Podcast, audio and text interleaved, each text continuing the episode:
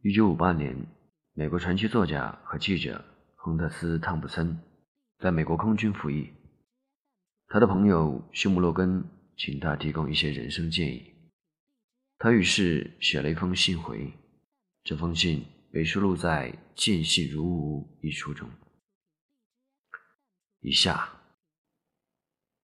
亲爱的休姆，你想得到建议啊？这可真是件人人都会做却又很危险的事，因为建议别人过什么样的人生，这行为与自大狂几乎无异。擅自给一个人指出正确的最终目标，用一根颤抖的手指指出正确的方向，是傻子才会做的事情。我不是傻子，但是我尊重你。问我意见的诚意，你听我说，在听我的建议之前，我请你记住，所有的建议只属于提供建议的那个人。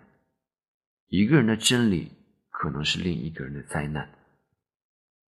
我不是透过你的眼睛看人生的，你也不是透过我的眼睛。假如我试图给你具体的建议。那就像是向盲人问路一样。莎士比亚说：“生存还是毁灭，这是一个值得考虑的问题。默然忍受命运的暴虐的毒箭，或是挺身反抗人世的无涯苦难，通过斗争把他们扫清，这两种行为，哪一种更高贵呢？确实如此。这就是那个最重要的问题。”是随波逐流，还是主动游向一个指定的目标呢？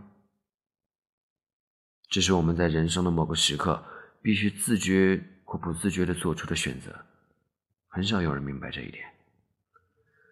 想想你做过的任何影响你未来的决定，我说的或许有错，但无论多么迂回，我都觉得这样的决定无非就是一个选择。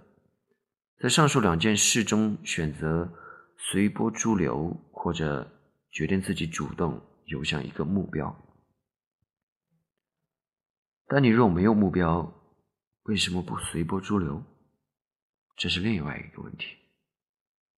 享受随波逐流，无疑比盲目游动要好。那么，一个人如何找到目标呢？目标不是星辰中的一座城堡，而是一件现实可及的事。一个人如何确定他追求的不是大唐冰山？虽然看起来甜蜜诱人，但实际上没有什么味道，就毫无意义。答案在某种意义上也是人生的悲剧，就是我们总是努力理解目标，却不了解我们自己。我们设立了一个目标，它需要我们做某些事，于是我们就做了这些事。我们调整自身，只为满足一个概念，一个实际上无效的概念。比方说，你小时候想要做一个消防员，我可以颇为肯定的说，你现在不再想当消防员了。为什么？因为你的视野变了，变的不是消防员这个目标，而是你。每个人都是自己的人生经验的综合体。你不同的经历叠加起来，使你变成了不同的人，因此你的视野也变了。这件事不断的发生，每一次转变都是一个学习过程，每一段重大的经历都转变了你的视野。所以，调整我们的生活，以适应一个目标的需要，这是不是看起来很蠢？因为我们每天。都从不同的角度来看这个目标，这样做的话，是不是让我们看起来像一个急性发作的神经病？所以，我给你的答案一定和目标没什么关系，起码和任何可及的目标没什么关系。要完全阐述这个话题，得用掉一大堆字，只有上帝知道有多少书写的是。人类的意义，这里是只有上帝知道有多少人思考过这个问题。我要是老生常谈的告诉你答案，也没什么用，因为我承认自己绝对没有资格将人生的意义缩略到一两段文字里。我恐怕是天底下承认这件事的第一人。我打算避而不谈“存在主义”这个词，但你或许可以把它记住，勉强当成一种要诀。你或许还可以读一读。让·保罗·萨特的《存在与虚无》，或另外一本书《存在主义》，从托斯耶夫斯基到萨特，这些都只是建议。如果你确实满意自己的现状以及自己正在做的事，那么对那些书敬而远之，别再找麻烦。回来谈谈答案，就像我之前说的。把信念放在可及的目标上，说的再好听，这似乎也是不明智的。因此，我们不是要努力做消防员，不是要努力做银行家、警察或是医生，我们要努力做回真正的自己。不过，不要误解我，我是说，我们不能做消防员、银行家、医生。我的意思是，我们必须让目标适应个人，而不是让个人适应目标。每个人都是遗传因子和外界环境共同作用的产物，有着某些才能和欲望，包括想要使人生过得有意义的根深蒂固的需求。一个人必须得做到些什么，必须得有作用。在我看来，准则大致如下：一个人必须选择一条可以让他的才能得到最大化发挥的道路。从而满足他的欲望，这样做他就能完成他的需求。通过用固定的模式向固定的目标前进，找到个人身份标识，避免荒废潜能，选择一条让自我发展不受任何限制的路，并且避免了接近目标时发现目标凋萎或丧失魅力的恐惧。他没有屈身迎合所求之物的需要。而是指目标顺从自己的才能和欲望。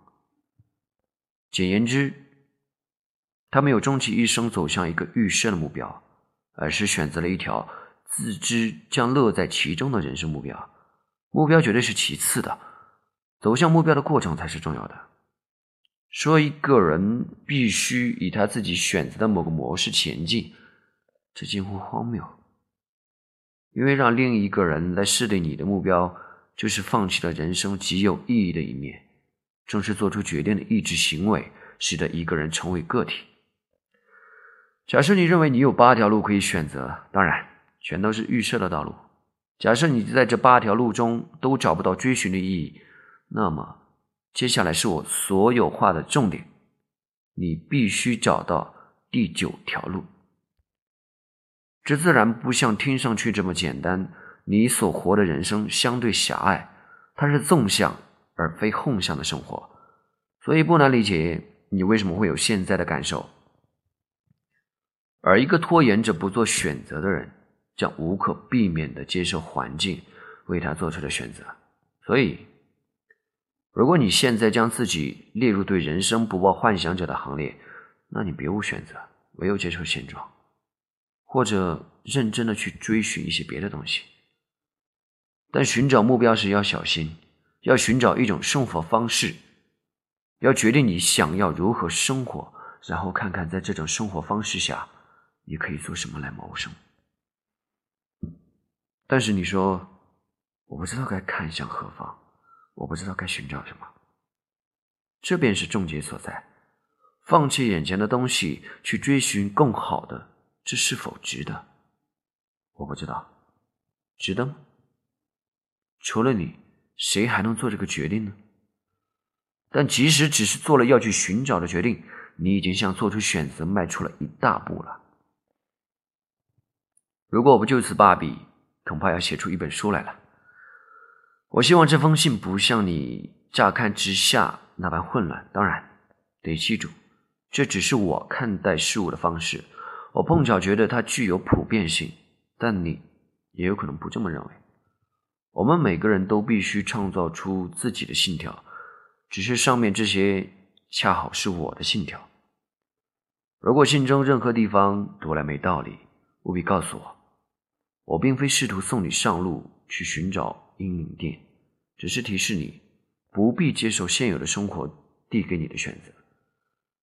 生活远不如此，没有谁非得倾尽余生做他不想做的事。不过话说回来，如果你最终还是做了自己不想做的事，那么无论如何也要说服自己。你别无选择，你会发现不计其数的人和你一样。先写到这儿吧，期待你的回信。你的朋友亨特，纽约市佩里街，一九五八年四月二十二日。